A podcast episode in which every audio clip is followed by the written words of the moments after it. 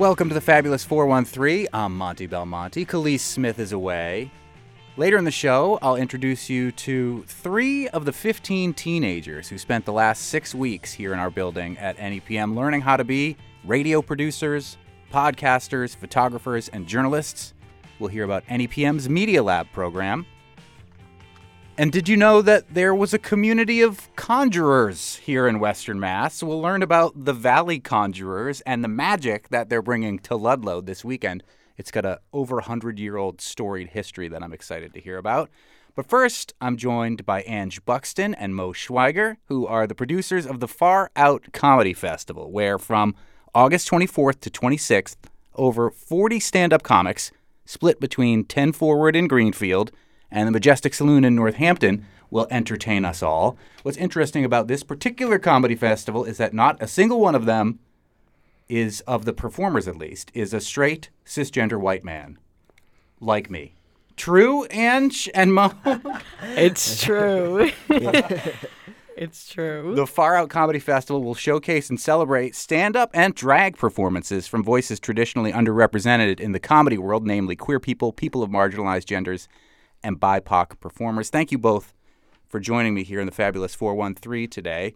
First off, maybe I'll start with you, Ange. Tell us about 10 Forward as a space with a mission in Greenfield, right there on is Fiske Avenue. Is that what it's called? That's right. Yeah. Yeah, right kind of underneath Mesa Verde. Yeah, it's it's quite literally an underground venue, and yeah, definitely appreciate you having us so much. I think what's happening with the festival is really cool and unique, and I'm really excited to to see these things coming together. Ten Forward as a space, you know, we call ourselves an arts venue, um, and we're absolutely community run. So what's happening there is because the community wants to see it happen. And a lot of times, the majority of our patrons are going to be queer. They're going to be folks that might not feel as comfortable in other venues. And then our performers, I mean, we get stuff from all over. I think we have more noise bands than I know what to do with there. um, but yeah, it's super cool to see uh, it being used as a comedy venue. It's not, you know, something we do all the time, but this is this festival is the is right in line with our mission. And 10 Forward is an homage to Star Trek, which makes the venue even cooler, in my opinion. That's right. and uh, the Majestic Saloon in Northampton, where the other sort of half of this Far Out Comedy Festival will happen, also has a similar mission, and you are uh, aligned with that mission too, Ange, right? That's right. Yeah. So getting my involvement with the Majestic Saloon is how I built myself up, my confidence as a show producer. And so when the management switched over after uh, COVID, um, I started a queer queer centric stand up comedy open mic. And because you're, I'm holding a space. I used to be a public school teacher here in Springfield, and so I'm really used to cultivating um, culture that's like inclusive for everyone. And and it's it's a proactive thing that you're doing. So you're you're constantly. It's everything speaks right. So and everything is on purpose. Any message that's being sent as the host um, sends a message to both the audience and the performers. And there are a lot of mics in the area that aren't as intentional. And so because of that intentionality, we've been able to cultivate younger queer comedians like Mo um, and, a, and lots of other performers like Mo who have come out of that mic specifically. So now we have a, a really good, strong queer um, comedy scene building here. And that's because of what we're able to do at the Majestic every single Monday. Um, and then from there, building out these showcases with 10 Forward, which is a, a much better venue for a seated event. Um, we do have comedy showcases that come out of the Majestic, but it, you know, it's it's got that runway feel, so it's perfect for drag. Um, but yeah, the Majestic Saloon is an explicitly queer space, and there's a difference, right? Queer friendly is one thing. We don't have a ton of explicitly queer spaces. 10 Forward and the Majestic both are. Well, it's interesting too because even in my 20 years living here in Western Massachusetts, there was a time where there were explicitly queer spaces. Divas jumps to mind. We were talking yep. about that off the air when yep. you pull off that newish Rotary in Northampton. That was the kind of the most legendary, perhaps, queer space yeah. uh, in the area. It, it no longer exists, and I think there have been huge leaps forward for the queer community in regards to access. And so there has been talk by even queer people saying, well, you know, every bar is a queer bar in in the valley. Is that true in your estimation as younger queer folk? And where does the the need for explicitly queer spaces still exist? Mo Schweiger, who one of the co-producers of this uh, all queer and BIPOC Comedy Festival that's happening August 24th through 26th, the Far Out Comedy Festival.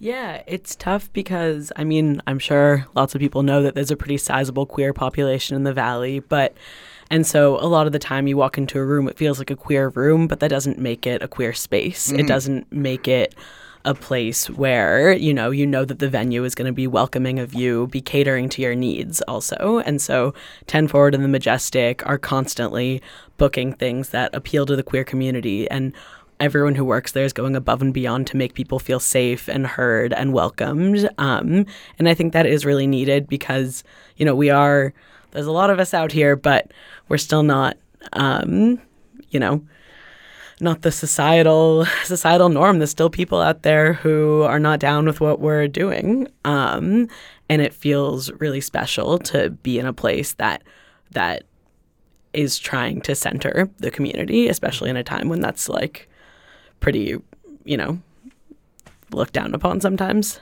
Yeah. You both are queer comedians. Tell me about some of the comedians that inspired you, Sure. Uh, Ange Buxton. Oh, so here's the thing: is uh, a lot of the platforming of major comedy names growing up weren't queer, right? We had Ellen, and that was it. And I think it's super cool with the way social media works now, where you can get onto TikTok and you can have somebody telling a they them joke, and when like that wasn't even like a, a approachable topic f- to get onto Comedy Central. You know, even even still, you know, it's kind of rare to hear those voices getting the representation that they really do have in these underground comedy scenes. Um, so I grew up like studying a lot of. I mean, John Mulaney was huge for me, and um, Mitch Hedberg as well. You, I have Yeah. to tell you, your voice sounds so much like Mitch Hedberg. Hey, listen, who is a great, great, sadly deceased comedian. Right. Uh, I, I uh, frequently uh, end my evening looking through like Instagram reels of Mitch Hedberg and his incredible jokes. Well, dogs are forever in the push-up position, so That's the kind of Mitch Hedberg joke. yeah, it's a, that's that's a Mitch Hedberg. Yeah, yeah. Um, so the so what I'm hoping to do with this, and I think what needs to just continue to happen is that there's more intentionality with the way festivals are booked and showcases are booked. I mean, if you look in the area in Western Mass, you'll still see flyers on a regular of all male lineups, and it's like, is 2023? Is this really happening? Yes, it is. I mean, it's very much still funny. happening. no, no. it- it's happening and they're not as funny as us. What about you, Mo Schweiger, who's one of the uh, producers of the Far Out Comedy Festival? Who are some of the comedians that have or or continue to inspire you? Yeah, I grew up really listening to a lot of long form comedy by Tig Notaro. I know that's like, you know, everybody loves Tig, but I love her storytelling. I like wish that I could emulate it. I try in my comedy to like, you know, she tells these winding stories and you don't know how they're going to end. And sh- at the last minute, she pulls back in something from the first minute of the story and it cracks you up. Like, I think she is incredible at what she does.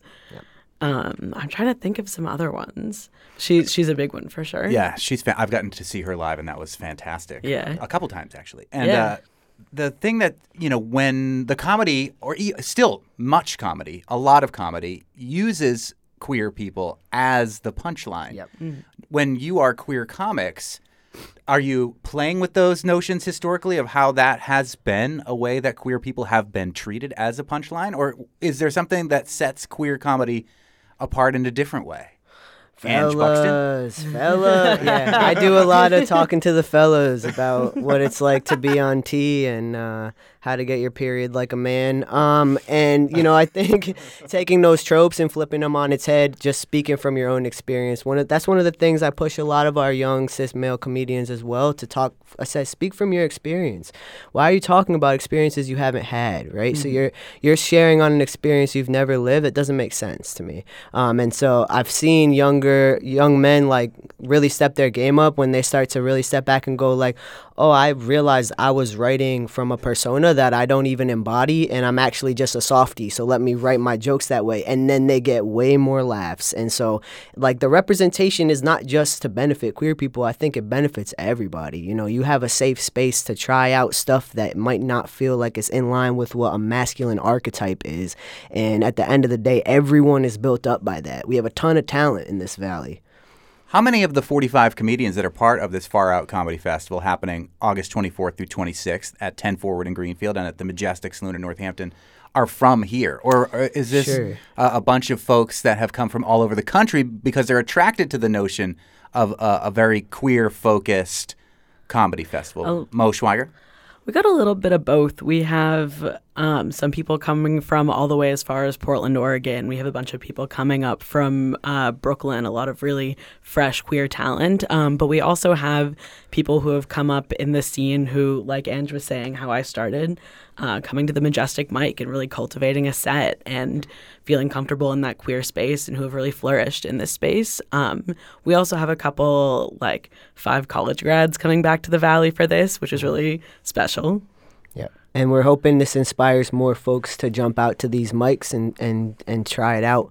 You know, I hear people all the time, like I think Mo's first mic, they were like, I, I went over to a different mic that shall not be named and I heard a lot of transphobic material and I almost never did comedy again. And I'm like, you got to come to the mic where there's somebody that's really going to hold that line. And I think from there, that's how you solidify the next generation of, of youth. And not to flex, we're up to 52 comics. Oh wow! yeah, yeah. Last last check, it was only forty So that's great. I mean, and it it it's incredible. I think if people hear that there is a, a queer focused comedy festival with fifty two uh, non straight cisgender white man comics, Sure. they would think that's a large number. Is it, or is that just an impression that because you, those folks don't get as much spotlight as the other comedians do for one reason? There's not a single person on this festival that I don't know uh, personally, and they're all extremely talented. It's just a matter of like, you know, we talk a lot about like wanting to highlight diverse um, perspectives, but it's like, okay, then do it then, right? And then it's kind of just one of those things where I was like, I'm just gonna do it. And Mo has been amazing to work with. You know, they work on marketing for Ten Forward and just jumped right on board and has been keeping these balls rolling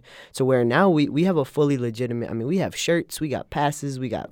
I mean, it, it's absolutely nuts that we've been able to legitimize this in the time that we have, and it's gonna be sick.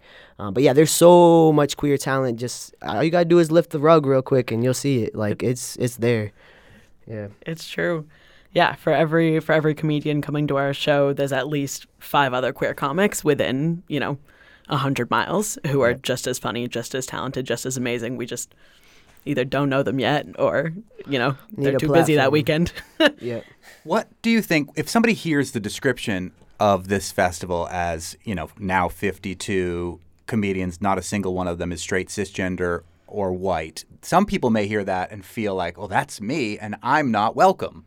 Sure. Is that the case? I think so. It's and white, right? So I think what I'm trying to establish is uh, just like a future world where it's we're all more integrated. But I think to do that, we need the cis white male bookers to know that there this talent does exist. Mm. I'm really sick of the excuse of like, oh, I asked the one woman comic I knew and she wasn't available, so that's why there's no woman woman on my bill. I've had that exact conversation several times because I will hold these men accountable and say like, why do you have a bill of all men right now? Like what? Like I'll give you seven women right now to, that could do this. And like, oh well, you know this and that, and so what I'm trying to do is take away that excuse and say like, look at all these talented, funny people. What what is your excuse for not booking them?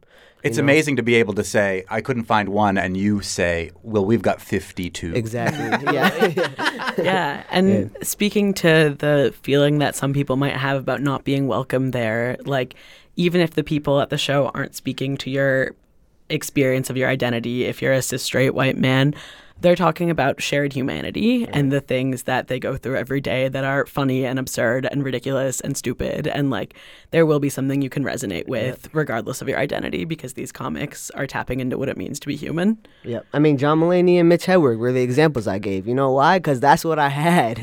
you know, like, you know. So and and yet they're very funny. exactly, And exactly. I have a feeling that me, as a straight cisgender white man, if I went to this far out comedy festival, I'm going to find a lot of what gets said really funny because it is comedy at the at the end of the day. A hundred percent. Yeah. I mean, Ange Buxton is just such. I'm just playing. Ange Buxton is the greatest comic working in our area and beyond today.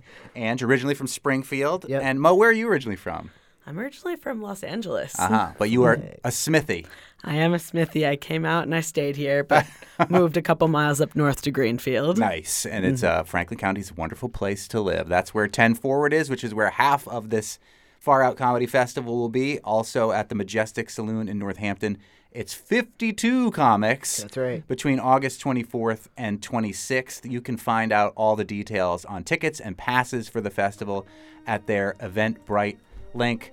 Ange Buxton and Mo Schweiger, who are the producers of this Far Out Comedy Festival. I hope this isn't the only one, the last one. I hope this is one, the first ever of a future annual Far Out Festival tradition. That's what we're hoping for. Thank you so much for having us. Yeah, thank you. Coming up, magic comes to Ludlow in the form of the Valley Conjurers, and we'll talk to two of those conjurers. But first, we'll hear about how young people are taking over the media through the NEPM Media Lab. You're listening to the Fabulous 413 on NEPM.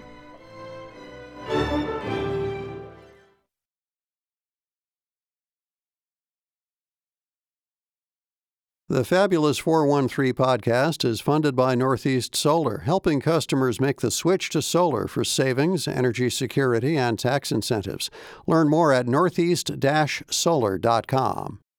Am I the only one who can hear out of my right ear? Is it just me? That, you can only hear it? Yeah, maybe it could be the headphones have one ear out. So Oh. unfortunately, you could you can try to like jiggle it a little bit. Sometimes that Little wiggle wiggle. yeah, and make sure to talk right into that thing. I like to tell people Talk right in it like Yeah, this. There's a little red diamond on all of them. Aim for like the microphone under the diamond and about a fist distance away, like that. Perfect. Is that good? Uh, Yeah, that's good. is this good?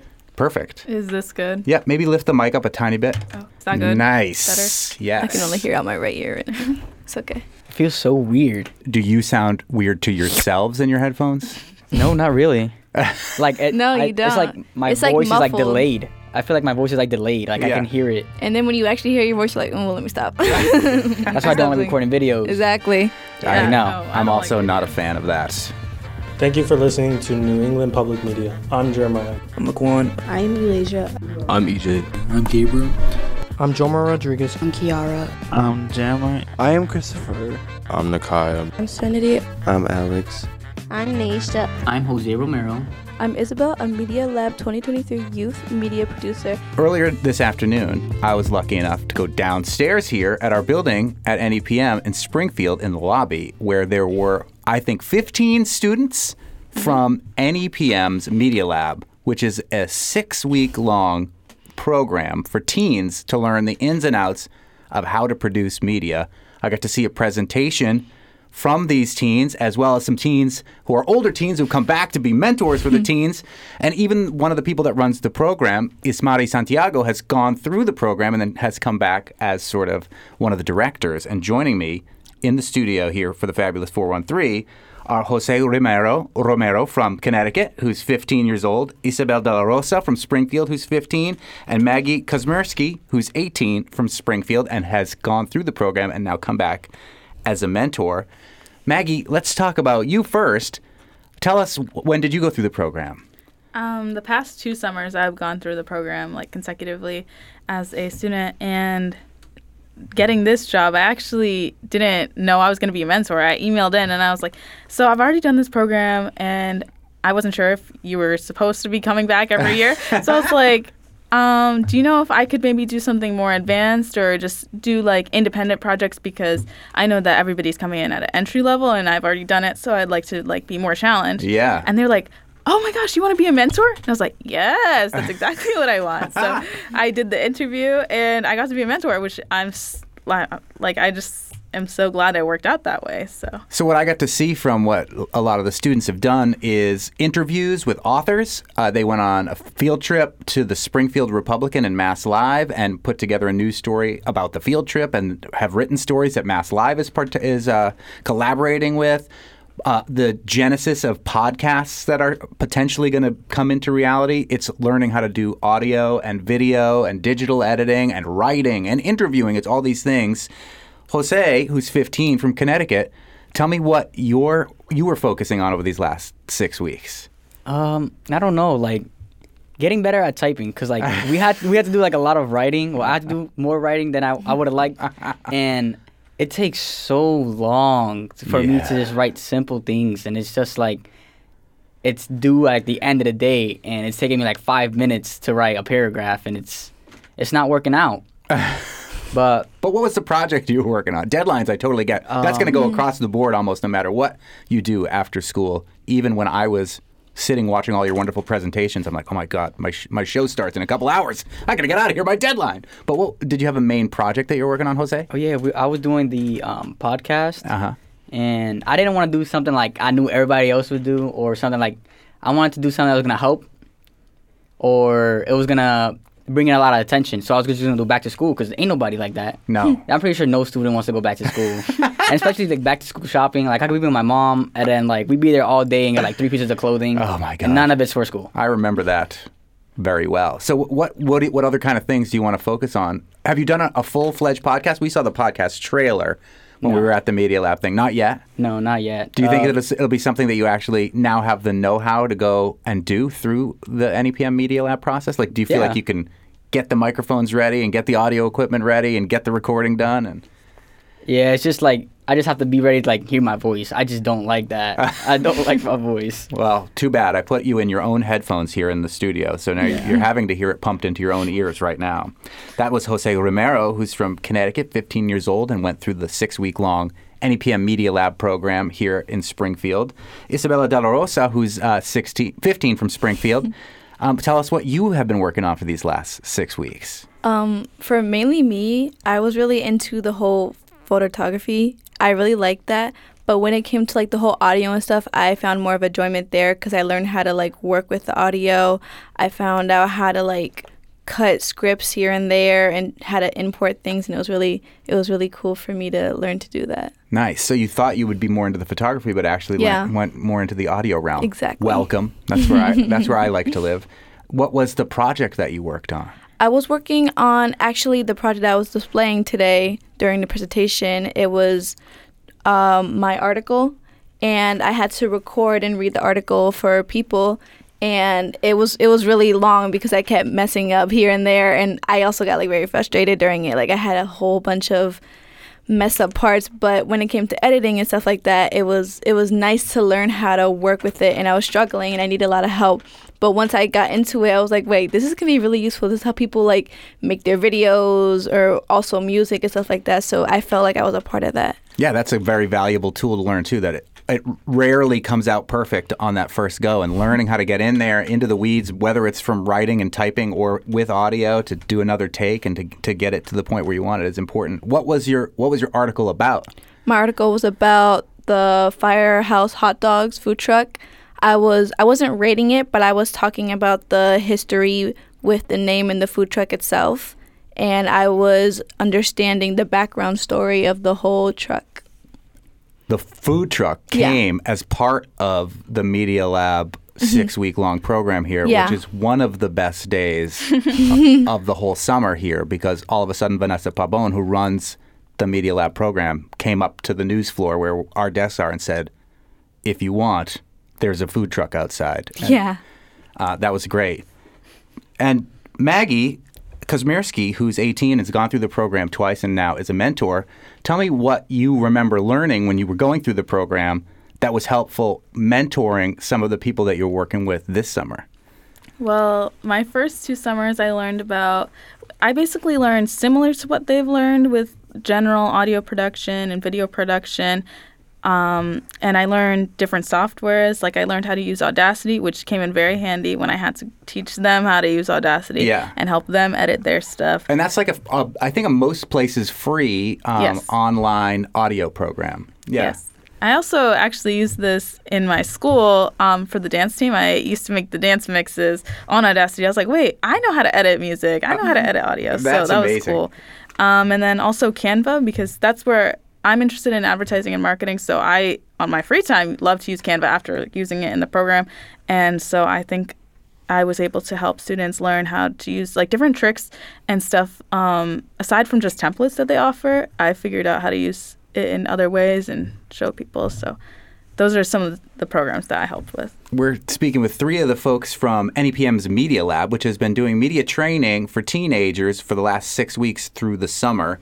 And there was just a presentation in our lobby today that was fantastic. I looked at all the videos and all the way the intros and outros were edited and imagined myself at your age in the 90s when uh, you would have had to do it with you know, a giant VHS recorder and try to figure out how to either splice the tape together or get clever editing. But with all these digital tools, you can make these things that look professional, even though you're, you know, you're just learning these programs uh, in high school, which is incredible.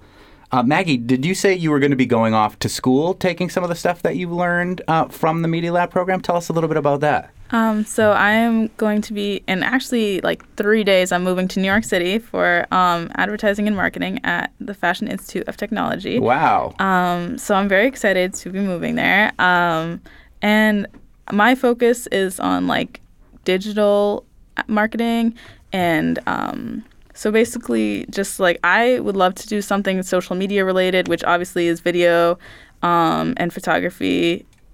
Um, based, I guess. Um, so definitely all the skills that I've learned, I'm gonna be using to make me stand out from everybody who's already there, who's maybe coming in with no experience. Um, so I just think that with all the knowledge that I have now, I will have a more understanding of how to make better quality content because I know how to use like the audio editing.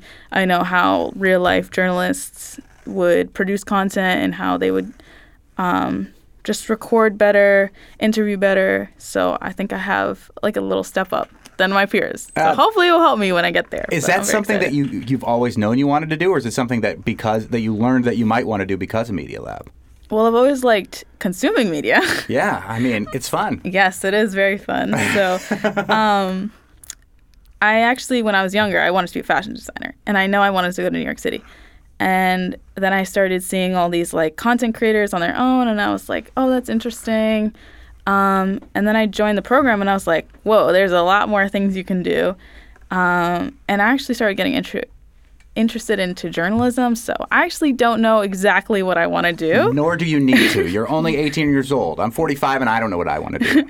so there's a lot of things that I could potentially do, but definitely being at this program showed me all the different things you can do with the same skill set and how you can adapt to like technology and you can really pivot your career because you have all these skills that are not just used for one job basically. So I know that I'll be safe in the future. That's Maggie Kocsmiersky, who's 18 from Springfield, going to the Fashion Institute of Technology, who's gone through two summers on her own at NEPM's Media Lab, and then this year was a mentor. What about you, Isabel? Do you feel like this is something? Do you have any ideas what you're going to do with these tools that you've acquired over the next six weeks? Do you have any plans going into uh, whatever school you're going to be going back to? Um, when it comes to the interviewing, it's like a conversation with someone. You learn how to talk to someone. I wanted to do something, and I still do, in the social work, and I feel like that's really helpful. So I learned how to actually be socialized, and that's a main part when it comes to social work in any kind of industry at all. So I feel like when it comes to like that main piece, that's like it was very important to me to get used to talking to people and not being like shy or whatever. So I feel like that was very important for me, and Did- especially in the future. Did you feel shy talking to people coming into the program? Oh, for for sure. For like the first time, I was very nervous, and it's gotten better over years, and it's definitely way better now. That's great. Yeah. Uh, I was shy talking to people when I was very young too, and now I kind of do this all the time where I talk to people. Uh, Did you learn anything in particular that you think you'll carry with you when it comes to interviewing, like a specific trick or a skill when you're having a conversation with people?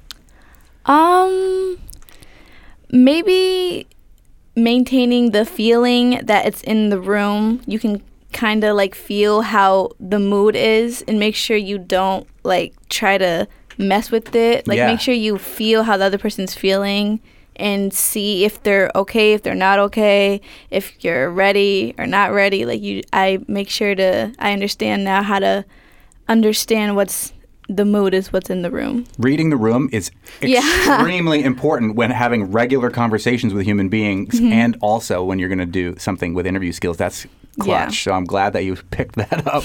That's Isabel Delarosa, who's 15 from Springfield and just went through NEPM's six week long Media Lab program on the floor below us here. It was fun walking every day into the building and seeing what you all were working on or going through the kitchen and seeing you all in there. What about you, Jose Romero, who's from Connecticut, 15?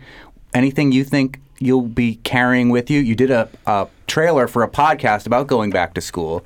Are you going to bring any of the things that you learned uh, through Media Lab in your Um, back to school studies? I think I might just. I don't. I don't really know. Like I'm. I'm gonna be able to like talk to people more because I have a journalism class in my school. Uh-huh. They they do it for two years, so I feel like I would have like a, the upper hand even off like the sophomores and juniors that take that class. Like I'd be more prepared and I'd be easier to. It'd be more easier to, like to approach people on the street for them, them said projects or anything. I just feel like when it comes to like getting a job or something, I'll be more confident in myself and I won't be as scared to to say something. I love it. If that's the, if you never work in media again or never work in journalism again, what an important mm-hmm. tool that is as a human being to kind of be able to channel your own voice and to, and to put it out there. I think it's great. Jose Romero, who's 15 from Connecticut, Isabel Delarosa, 15 from Springfield, and Maggie Kocsmiersky, 18 from Springfield, who've all been part of the six week long Media Lab program here in Springfield that's put on by NEPM and funded by the Mass Cultural Council and a, bu- a bunch of other great organizations to teach kids coming up how to be the next superstars of the media that we all love to consume and how to do it well and responsibly. Thanks so much for joining me. Thank, you for having me. This is this is this is This is this is Media Lab. Media Lab. Media Lab. Media Lab. Media Lab. Media Lab. Media Lab. This is Media Lab.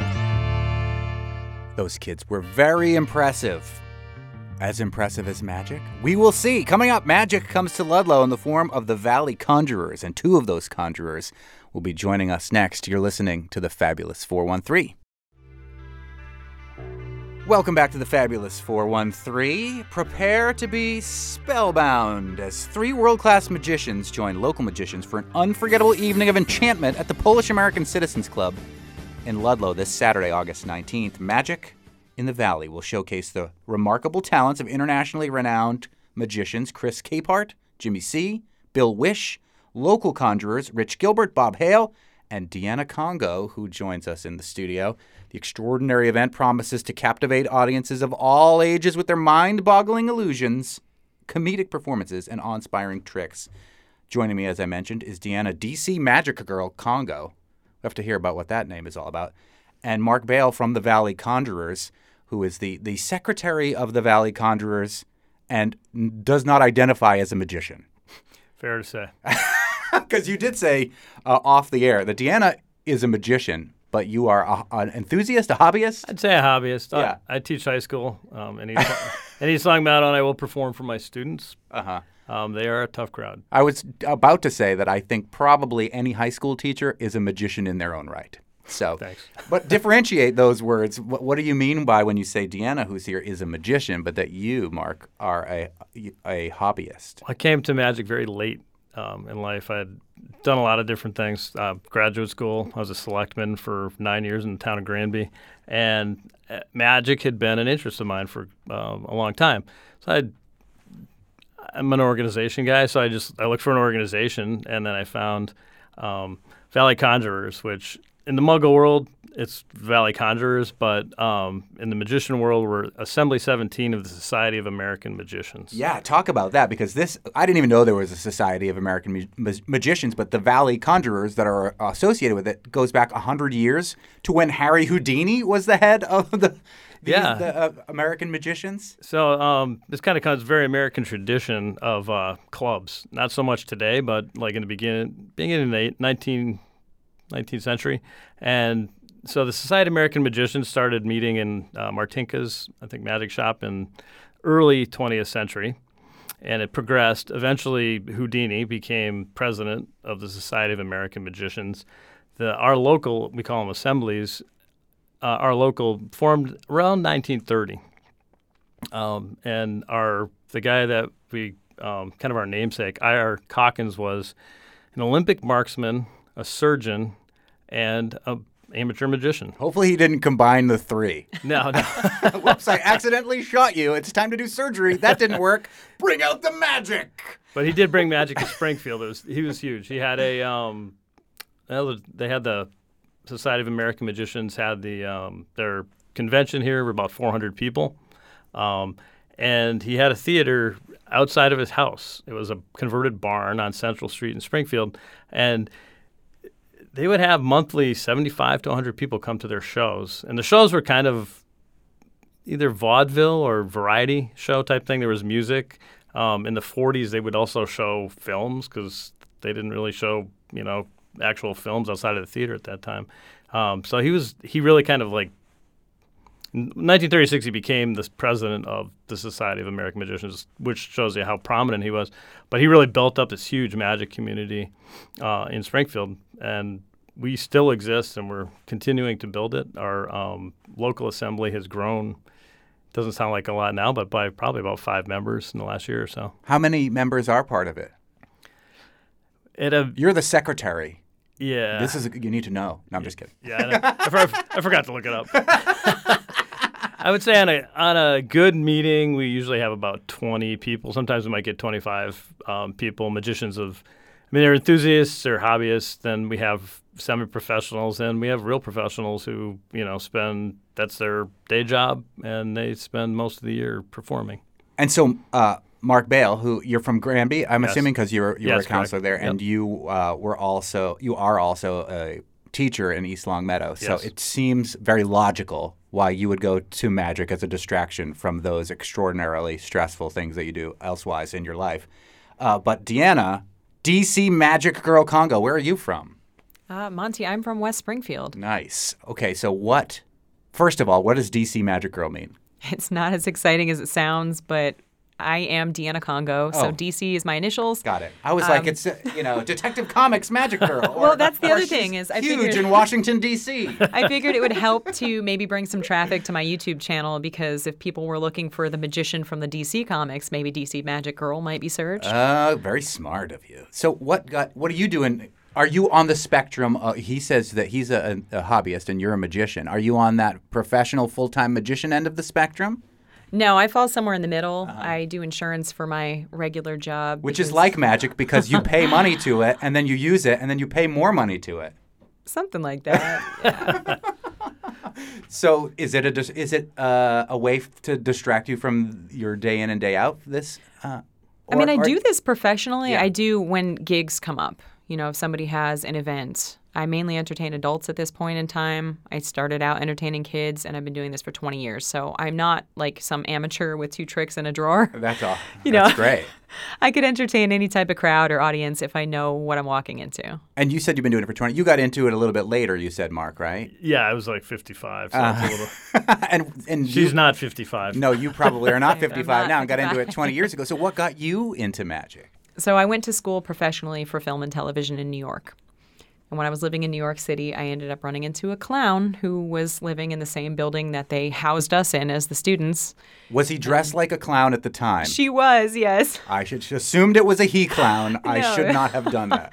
She was this short little four foot tall lady with rabbits, and she would let them out into the hallway. So my friends and I followed her rabbit down the hallway trying to pet it, not knowing where it came from, and it hopped into her room, and we met her. Did it come out of a hat? Is that where it had come from? no, she felt like they were cooped up in her room, so she would just open the door and let them come and go. like And so did this clown teach you magic? She taught a few of us a few tricks. She found out we were actors, and so she decided she could capitalize on that fact by sending some of us to parties when she was double booked. So she conned a handful of us were conned into, hey, you want to learn a few tricks, make 50 bucks for an hour of work, I'll let you borrow an outfit, twist a few balloons. So I was one of those who was conned. I'm like, shoot, I'm 19, 50 bucks? Yeah, I want 50 bucks to go twist some balloons and do some tricks. That's amazing, though. So I, I don't know how to twist one balloon, and I barely know how to do like two card tricks, and that's it. So how how do you take that next step from, I guess, by happenstance running into a clown in your apartment building who teaches you a few tricks to taking it to the next level where you're professional now and you do get paid to do to do these gigs, magic gigs. Yeah, so I mean, magic for those who I guess they call it get bitten by the magic bug. I don't really like that terminology, but that's what they say. If you like magic, you start looking for ways to spend your time around it and learn from others, and you buy it and you sit in magic shops and you want to touch everything on the wall and know what it does, and you start watching videos. So I started hanging out in the local magic shops, making friends there, and I also ended up getting hired by Silly Billy and working parties and events on the weekends. What are the local magic shops? There is one in Ludlow, right? Which is where this event is going to be happening uh, this Saturday, Magic in the Valley. That apparently is the last brick and mortar in New England. So Wow. anybody who is listening to this should definitely go and support it if you'd like that to still exist in the future. When I was a kid, I go to Jack's Joke Shop in Boston all the time, and that place was amazing. And th- places like that don't exist anymore. So the fact Yeah. that there is one in Ludlow, It's what's it so called? close. It's- RP Magic. RP Magic. So when do you go there? What happens? Do you have to like know the secret knock to get in, or is No. it? You know? no, Rich is really friendly. He'll show you tricks. He'll explain, without giving it away, he'll explain what stuff does to try to help you find something that might fit your personality. And we have our meetings there. So So that's where the Valley Conjurers, as we we. Muggles call it, Yes. meets at the Magic Shop. This is incredible. it's so cool. When I when our first guests were on talking about the queer comedy festival they're putting on, when I mentioned that there were Valley Conjurers, their eyes both lit up. The idea that there's I don't want to call it a coven, but kind of. Oh Uh, no, definitely not a coven. I go to church on Sunday. I sing on the worship team. Okay, and it, I- I- there's no weirdness happening There's there. no black magic No. or whatever you want to call it. No. Uh, no, I love Jesus. No, we can we can definitely we can explain what we do, but we're not going to. Uh huh. And that's the differentiation. I mean, like, Yeah. there are people who want to believe in magic. we're not putting spells on people. We're not like nothing weird. because there have been spiritualist type Yeah. communities even here in the valley. I think of Lake Pleasant had a huge, you know, about the same time frame of these people that were looking more to the supernatural. Yeah. For for the Valley Conjurers, despite it's safe the for name, children. Don't worry. it's not. It, there's not not that spiritual element to it. Not at all. Not at all. We do get pizza though. We Oh. get a lot of pizza. You know, we, it's very. Uh, it's just great because there's so many people from different levels, and there's so many. Like you were saying, you have a dictionary editor, right? Yes. Magic is like that. There's just always something new. You can't know it all. There's always something you haven't seen. So it's exciting because we're always learning new things, and we get to see what other people pick up and take away. How do you know nobody's doing the same trick as you, especially if you're like at a big show, like the one coming up? Oh, I don't. I just hope they're not. And if they are, then Does it happen frequently? Is it like showing up to a, a wedding wearing the same dress as somebody, or it or might be. I don't know. It almost happened actually. Yeah, I was working on something that I was really excited about, and the reason I was working on it is because I've never seen anybody perform it live. I've seen it on videos, Uh-huh. but I've never seen anyone do it live. So I figured, let me just learn this, and I'll put this on the stage, and it's going to be great. And then I mentioned it at our last meeting casually, and they're like, "Oh, this other guy's going to be doing that, so you can't." And I was like, "Oh no, well." Let me come up with something different then and change my act, and hopefully no one's doing it. how do you come up with your own magic tricks? Like, are you developing them yourself, or are are they all learned from other folks? And if so, who is the one that is creating all these tricks for everybody? So I haven't developed my own like I've developed a few tricks, but a lot of it is like I guess sort of like dancing where you learn moves and you didn't create that step, but when you put it in your own order in your Uh-huh. own way, it's new because you made it your personality style to fit your personality and it's not something that you just took from someone else and did the exact same thing. But did I invent the moves? No, I did not. Love that. That's a good explanation of it. There's very magically speaking, there's very little new under the sun. Um, and some of the newest, there are people who actually produce and sell tricks. Um, some of the newest stuff is actually people have gone back to look at the Mm, old yeah. masters and come up with um, interesting things to do uh, based on those concepts. Do you have a favorite magician, each of you, that you look up to right now? Mark Bale from. Valley Conjurers. Yeah, just um, uh, Derren Brown. He's British, and he's probably considered the. He might be considered the best, not magician, but mentalist, focusing on mental magic. Although he's very competent at, at sleight of hand and illusions, and he's also a hypnotist. Um, I found him on YouTube when I Oh. was um, when I was looking for skeptic stuff, and uh, Are you still a skeptic? kind of. I love that. I'm a little skeptical of uh, the skeptic movement, but uh, yeah, the um, but he's just he's just an amazing performer, um, and I, I think that's the great thing about magic. Uh, we spend so much of our lives today mediated by screens. You know, I interact with my friends mostly on a screen, Mm-hmm. and even though I've never seen Derren Brown live, um, he really comes through live. And what we're offering at our show is live entertainment, um, live performing arts, which is something I think we need more of. Well, do you have before we take a quick break, Deanna? Is there somebody that you want to recommend that we uh, look up that's an inspiration to you? So I always tell people that my favorite magicians are the people that invested in teaching me. Ah. So it's not, I'm not going to tell you some major name that you've ever heard, but one of my personal favorites is a gentleman named Magic Balay. It's B A L A Y. He just opened a magic shop of his own in New York City, and he's amazing. He's on social media. He's a brilliant sleight of hand artist. He's a goofball. He's funny. He's approachable. And I've seen that man probably do a thousand different tricks, and he's just so fun to watch. You're going to do a trick for us on the radio coming up in just a little bit. I Deanna? sure am. All right, this is great. Coming up more with Mark Bale and Deanna DC Magic Girl Congo about the magic event happening in Ludlow this Saturday. You're listening to the Fabulous 413 on NEPM.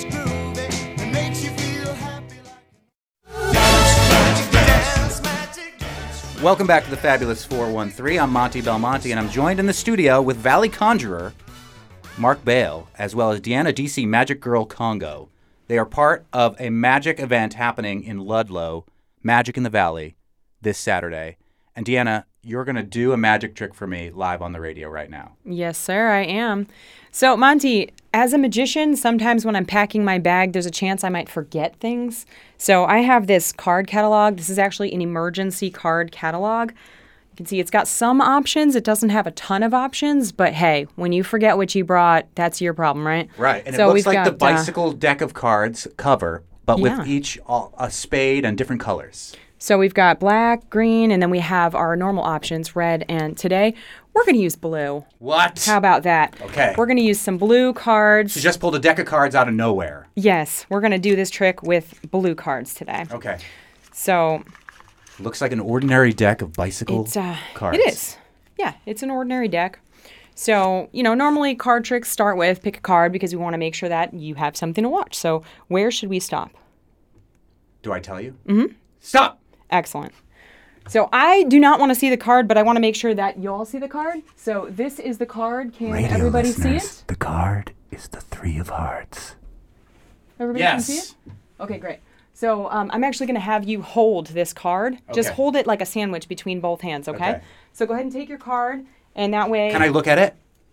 Just hang on to your card okay, right just now. hang on to it. I'm just going to hang on. Okay. You already showed everybody what it was. Yes. So as long as everybody knows what it was, we should be good.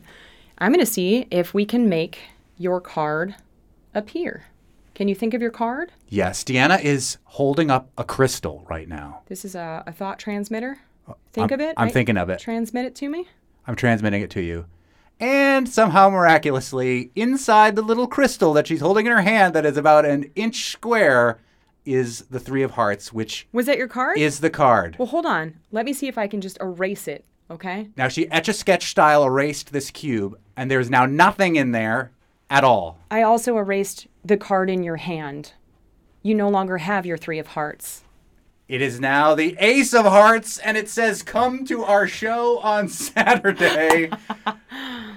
we didn't do this for the radio. This is all real, but also, you know, real within limits. We hope you can come to the show because the reason we're doing this show live and inviting the public is so that we can see the look of awe and inspiration on people's faces, and we're hoping to inspire. Even our engineers in the other room, Betsy and Phil, were jumping up and down when we were describing it. It's fantastic trick. Deanna DC Magic Girl Congo, who's going to be one of the performers this weekend. Thank you so much, as well as Mark Bale from the Valley Conjurers, the secretary. Uh, Mark is also a coach of As Schools Match Wits, one of our favorite NEPM products for the uh, East Longmeadow team. Uh, go to the show this Saturday if you'd like to. Uh, Magic in the Valley, uh, August 19th in Ludlow at the Polish American Citizens Club. Tomorrow, bring us bread and bring us roses. We've heard about how food farms have fared during the floods. Thursday on the Fabulous 413, we'll hear how a flower farm in Hadley is doing. And hip hop celebrates its 50th birthday this month. We'll hear about a Springfield restaurant that's celebrating with a five course hip hop themed wine dinner. I do want to give a shout out to a caller who called during the show to remind us about queer comedy and to not forget about uh, Lily Tomlin, who we might not have known was queer all along, but was queer all along and is still an inspiration to so many folks. Our director is Tony, My House Has Become Death, done. Our engineer is Betsy, Baby and Banana Chronicles, Lankto. And a huge shout out to Phil, who's helping Betsy as well. Our technical team is Bart, is Become Vacation Rankin, Kara, New Codes for You Foster, and Punk Rude Boy Dubé. See you tomorrow.